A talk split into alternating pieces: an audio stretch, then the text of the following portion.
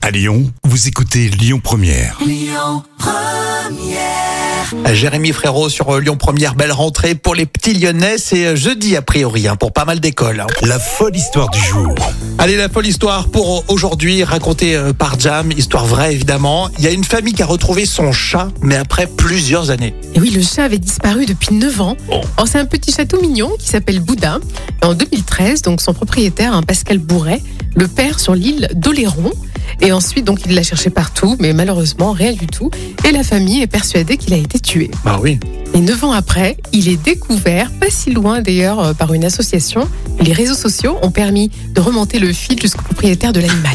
Oh, Je me dis, ça se trouve, le chat, il voulait surtout pas rentrer euh, Oui, en c'est ça. contact avec euh, le papa de la famille.